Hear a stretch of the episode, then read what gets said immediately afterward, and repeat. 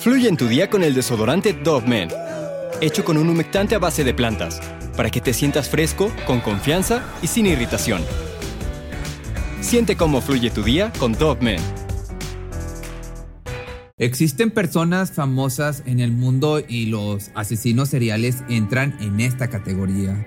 Sus actos atroces se quedarán para siempre en la memoria de la humanidad y sus víctimas son un recordatorio macabro de lo que puede llegar a ser una persona. Pero lo peor es que habitan entre nosotros sin que nos demos cuenta hasta que es muy tarde. Uno de ellos, y del que se hablará en esta ocasión, usaba sus puños como un arma de tortura y a la vez muerte le regalaba a la policía la escena del crimen más mórbida y desagradable que contaba con un cuerpo golpeado a mano poder, sangre a borbotones, una violación y su ADN hallado en el lugar. Fue uno de los asesinos en serie más joven pero más despiadados. Sus actividades delictivas solo durarían dos años pero serán recordadas toda la vida. Harvey Robinson nació el 6 de diciembre del año del 74. A los nueve años tenía una buena aptitud en sus actividades académicas y deportivas. Practicaba lucha libre, fútbol soccer, fútbol americano y varios deportes de carrera. Sin embargo, la oscuridad que tenía dentro suyo comenzó a emerger en su misma etapa infantil. Los consejeros escolares determinaron que Robinson padecía de un severo trastorno de conducta hacía berrinches seguidos y desarrolló un carácter irascible. Él se volvió incapaz de diferenciar entre lo que era correcto e incorrecto. Pero lo peor y que desencadenó su lado sociópata fue su admiración hacia el violento de su padre. Si eres nuevo en este canal, te cuento que subo en YouTube videos de lunes a sábado a las 2 de la tarde, hora de la Ciudad de México. Si me ves en Facebook, subo a las 3 de la tarde, hora de la Ciudad de México, de lunes a domingo, que van un día desfasados cada plataforma, eh, Facebook va un día atrasado. Y generalmente hago videos de asesinatos, de algún crimen, de música y todo lo que conlleve una historia interesante por contar.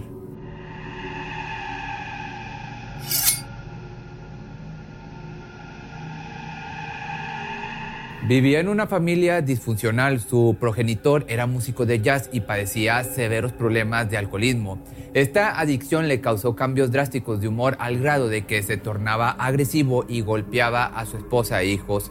Los maltratos físicos y emocionales fueron algo constante en la vida de este criminal hasta que su madre se separó de su agresor y pidió el divorcio. Él tenía tres años cuando esto sucedió, pero solo eso fue suficiente para desarrollar su insana admiración hacia su padre y sus actividades violentas, aun cuando estaba enterado de que éste cumplía una condena de 12 años por haber asesinado a su novia a golpes no cabe duda de que ambos eran padre e hijo. Este joven tenía un serio problema con la autoridad, consumía sustancias ilegales y gracias a ello era agresivo y desafiante. A los 17 años tenía un antecedente policial muy largo. Fue arrestado en innumerables ocasiones por robo y resistencia a la autoridad. Las personas que lo rodeaban le temían, pero para él esto no era un problema, más bien era una virtud, lo gozaba. A la vez tenía un grave problema de superioridad que desembocó en una serie de crímenes o de haber quitado vidas, aparte de abusos y torturas tanto físicas como psicológicas. Él es lo que se conoce en la vida real como pues, un verdadero monstruo. Su primer asesinato ocurrió el 5 de agosto del 92, cuando este sociópata ingresó para robar a la casa de Joan Bugart, de 29 años de edad. Ella vivía sola en un complejo de apartamentos en el lado este de Allentown, pero él no pudo encontrar más que 50 dólares, los cuales se llevó. No sustrajo otra cosa de la vivienda. La víctima entonces reportó el hurto y el dinero faltante. Todo lo demás estaba en orden. El 9 de agosto del año del 92 y únicamente cuatro días después de lo ocurrido, él regresó para cobrar venganza por el reporte de hurto que ella emitió a la policía. Colocó música muy alta para que nadie pudiera escuchar los gritos de la mujer. Él se aprovechó de ella, íntimamente y después la mató golpeándola en repetidas ocasiones en la cabeza. La autopsia reveló que recibió 35 golpes en el cráneo que le provocaron una fractura, la cual concluyó en una hemorragia cerebral. Un vecino de la zona llamó a la policía para avisar que una de las residentes del lugar había tenido la música encendida desde hacía tres días y que cuando fue a ver qué pasaba nadie había respondido al timbre. Por igual, informó que noches atrás la escuchó gritar y pegarle a la pared como si alguien la estuviera agrediendo.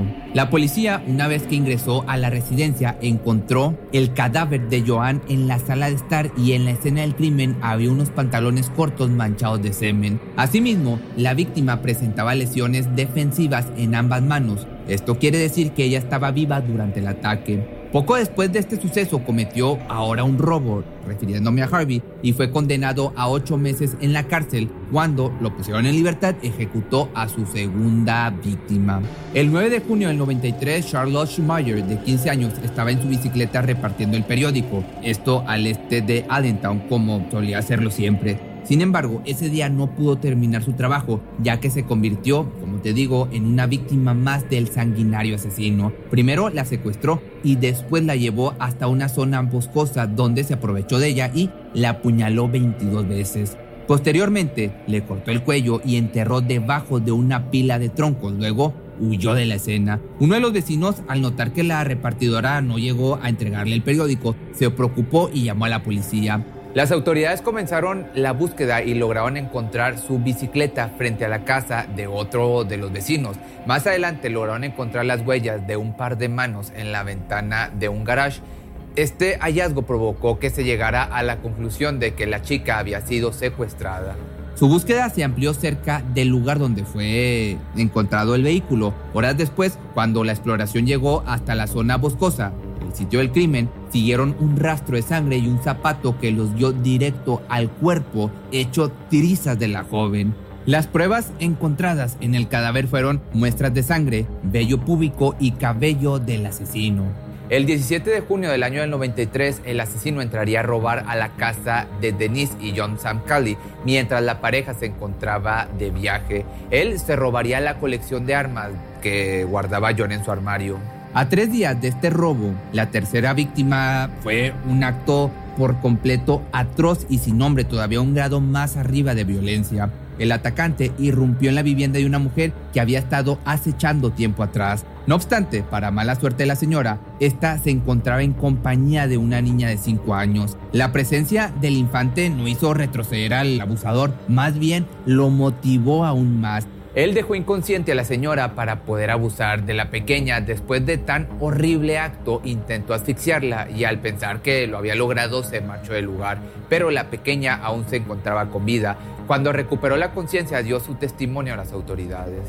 La cuarta víctima y la cual fue propicio para atraparlo fue Denis Samkali, a quienes les había robado la colección de armas. El 28 de junio del 93 John Samkali salió a un viaje de negocios Denise estaba sola y el asesino lo sabía. Ella se despertó al escuchar ruidos en el vestidor que se situaba a un lado de su dormitorio. Asustada, intentó ir, pero él fue mucho más veloz y la atrapó. Se produjo con esto un forcejeo. Ella se defendió a como pudo ferozmente, incluso llegó a morderle un brazo, pero aún así, el atacante logró golpearla y aprovecharse de ella. Los gritos de Denise despertaron a su vecina, quien a su vez llamó a la policía y al ver este sujeto, este criminal que había sido descubierto, huyó del lugar. Pero el 14 de julio del 93, Jessica Jean Forney, de 47 años, fue abusada y le quitó la vida en la sala de estar de la casa de su hija y su yerno. Su cuerpo fue encontrado semidesnudo y con la cara hinchada. También se hallaron salpicaduras de sangre en la pared, dando indicios de que su muerte fue en extremo violenta. Ella perdió la vida a primeras horas de la mañana, después de que su atacante, pues como te digo, se aprovechara de ella, le cortara la respiración y la masacrara a golpes. Pero lo que este desalmado no predijo fue que la nieta de Forney había presenciado el mórbido acto y pudo darle a la policía la descripción del homicida de su abuela. Harvey volvió a la casa de Denise para terminar el trabajo inconcluso que dejó. Sin embargo, en ese momento la alarma contra robo sonó y el delincuente salió corriendo del sitio. Tras la denuncia por el allanamiento, los oficiales le dijeron a la mujer que lo más probable era que el agresor regresara, así que se decidió realizar una operación encubierta para capturarlo. Los días posteriores, un agente acompaña a la mujer en su domicilio esperando a que el homicida regresara. Lo que sucedió fue que el 31 de julio del 93 a la 1.25 de la mañana, el joven forzó la puerta de la casa y antes de que pudiera entrar el policía Brian Lewis lo estaba esperando escondido dentro de la vivienda. Cuando este le dijo que se detuviera, Harvey comenzó a disparar y se inició un tiroteo. El oficial pidió refuerzos con esto, pero el asesino otra vez logró escapar, aunque se encontraba herido debido al intercambio de balas. La ley sabía que era con esto solo cuestión de horas antes de que él acudiera por ayuda médica, así que se alertó de la situación a los hospitales locales. El hospital Light Valley de Allentown notificó a las autoridades el ingreso de un paciente con impacto de bala y cortes en las extremidades. Además, también tenía una marca de una mordida en el brazo. Este mordisco era el que te platicaba, el de Denise, el que le había hecho a esta chica cuando este sujeto la violentó y ella intentó defenderse. Varias unidades entraron a, a, las instalaciones y el oficial Lewis identificó al sospechoso. El sociópata fue detenido y acusado de robo, violación e intento de asesinato.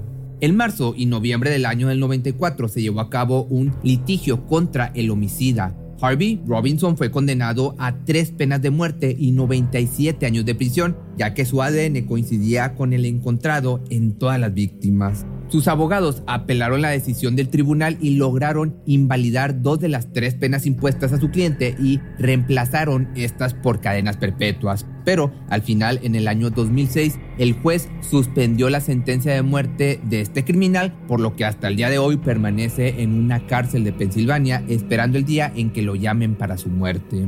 Asimismo, por la violación y el intento de homicidio de la niña de 5 años, recibió una pena adicional de 57 años. Hasta el día de hoy es uno de los matones en serie más jóvenes que permanecen en el corredor de la muerte. De hecho, en el año 2019, durante una de las audiencias de apelación ante el Tribunal del Condado de Legit, el juez le insistió al sanguinario criminal de 44 años que considerara donar su cerebro a la ciencia para poder hacerle los estudios pertinentes. Las palabras del juez fueron las siguientes.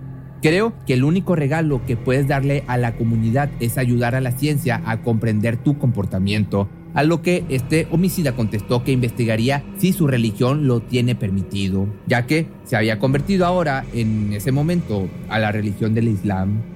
Denise Amkali trató de rehacer su vida y se dedicó a ayudar a todo tipo de organizaciones. El que ella haya superado lo que conlleva ser una víctima que sobrevivió a un asesino serial tiene un mayor grado de dificultad, pero aún así superó sus obstáculos. Ayudó a atrapar a uno de los peores criminales que se hayan visto, pero lamentablemente falleció en enero del año del 2021. Si te gustó este video, no olvides seguirme en mis redes sociales y recuerda que me puedes seguir en Instagram, Spotify, en Facebook y en todas las plataformas sociales.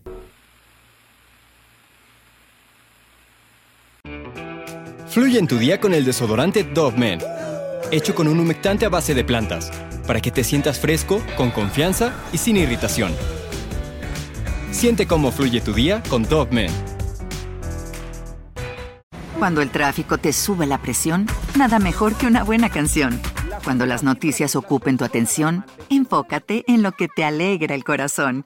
Y cuando te sientas mal, un buen médico te ayuda a sanar. Sabemos que mantener tu salud es tu prioridad, también es la nuestra en Kaiser Permanente, donde trabajamos juntos para cuidar de todo lo que tú eres. Kaiser Permanente, para todo lo que tú eres. Kaiser Foundation Health Plan of the Mid-Atlantic Stay Inc. 2101 East Jefferson Street, Rockville, Maryland 20852.